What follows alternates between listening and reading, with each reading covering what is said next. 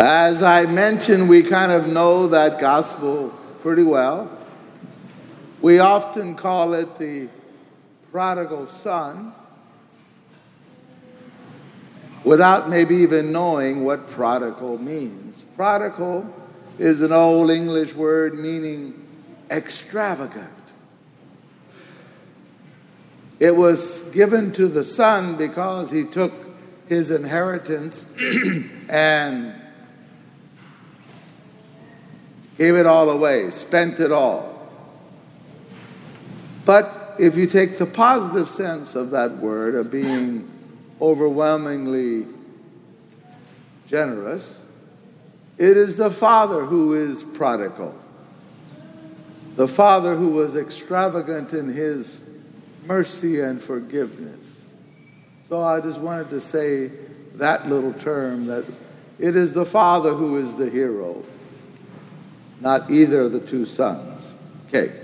But because we know it so well, I thought I would do a little cultural background.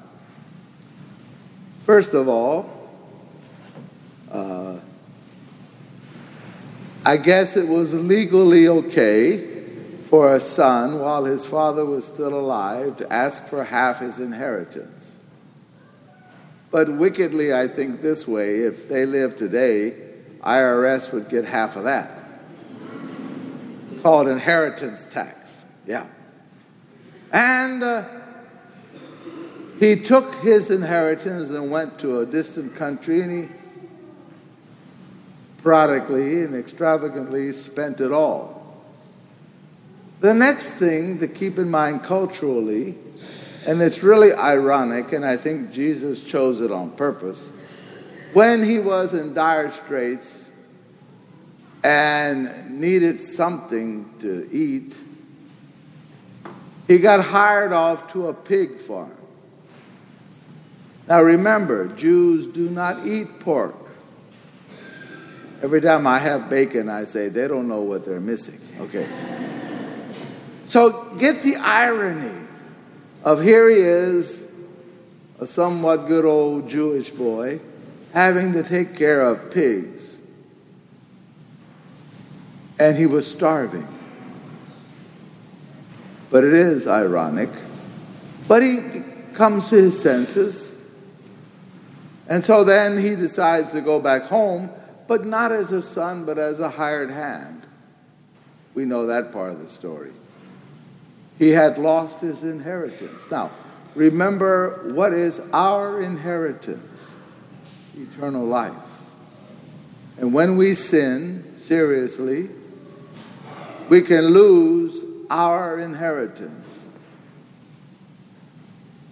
And sometimes we get very sad and we forget that our God will welcome us back. Actually, as the passage says, run out and grab us and embrace us and kiss us when we are still far off. It's a great confessional sort of scene. That as soon as we get some contrition, the Lord is already saying, All right, come on. I am with you. It's a great scene. So he's going to tell his father, I can't be your son, so treat me as a hired hand because I'm hungry.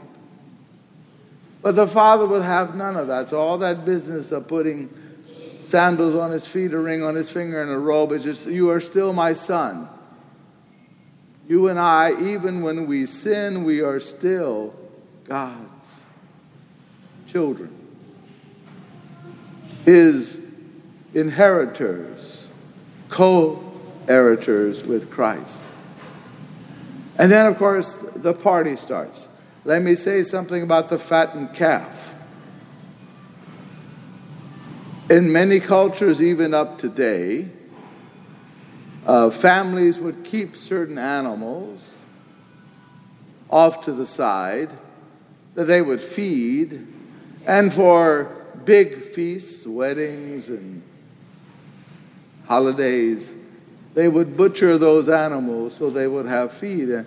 Uh, calves were often one of those. We still do it today when we have feedlots, except they smell, but that's a whole other thing, to fatten up the calves for a special occasion. And so they had one calf that they had fattened up for another occasion, and they decided to slaughter it now for this great celebration. When I was a, a young seminarian, I, I, different summers I was in different places, and I remember one summer helping with a vacation Bible school. And so we had the kids act out this parable.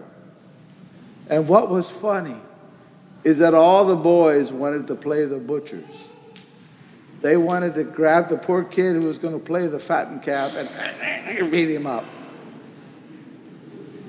I, don't think girls would necessarily do that, but the boys, yes. But we got them active, yeah, okay, to kill the fattened calf, who maybe on another level we could see as a quasi paschal lamb that was Jesus who died for us.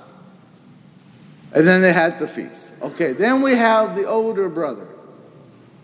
Now, let me say something about older and younger here that maybe you didn't quite realize. By time the Gospels are written, and this is Luke, we already were on the outs with the Jews. They kicked us out of their synagogues. They thought we were heretics. These would be the Jewish Christians, the Jews who became Jews. And the Gentiles, it would have nothing to do with Gentiles. And that's who we are. We are the non Jewish Gentiles who have accepted the Lord. And so, we're the younger brother. We came, and the Lord put on a celebration for us, namely the Paschal mystery, the Lord's Supper, Easter. And the older brother, who represents the Jewish people, is angry. God should not do that. God should not have accepted this so called Messiah named Jesus as the Messiah. And so the early Christians would hear this, oh, yeah, the older brother, he still doesn't get it. The Jewish people still don't get it, which I think comes out of the irony of feeding pigs. It sort of comes all together here.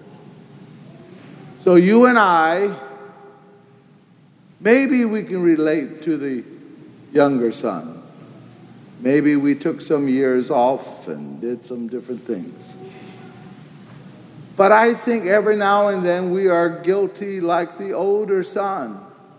We think that maybe God has been too kind, that we would like to see more punishment to those who have not followed the commandments. I understand. It is easy for us to fall into that, to think that we need to be harsher.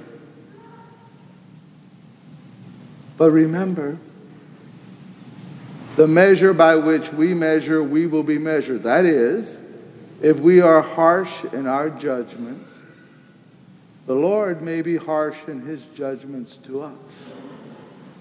And to be quite honest, we're all old enough to know that the only people we can take care of is ourselves. So let us give thanks to the Lord, like the younger son, that he is merciful and kind. And not fall into the habit of being an older son who thinks that God is too nice. I think Pope Francis sometimes finds himself being accused of that, of being too nice. Well, I think mercy is important.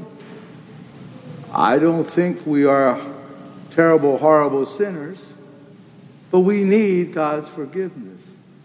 And we need to offer that forgiveness to others, and maybe they will accept.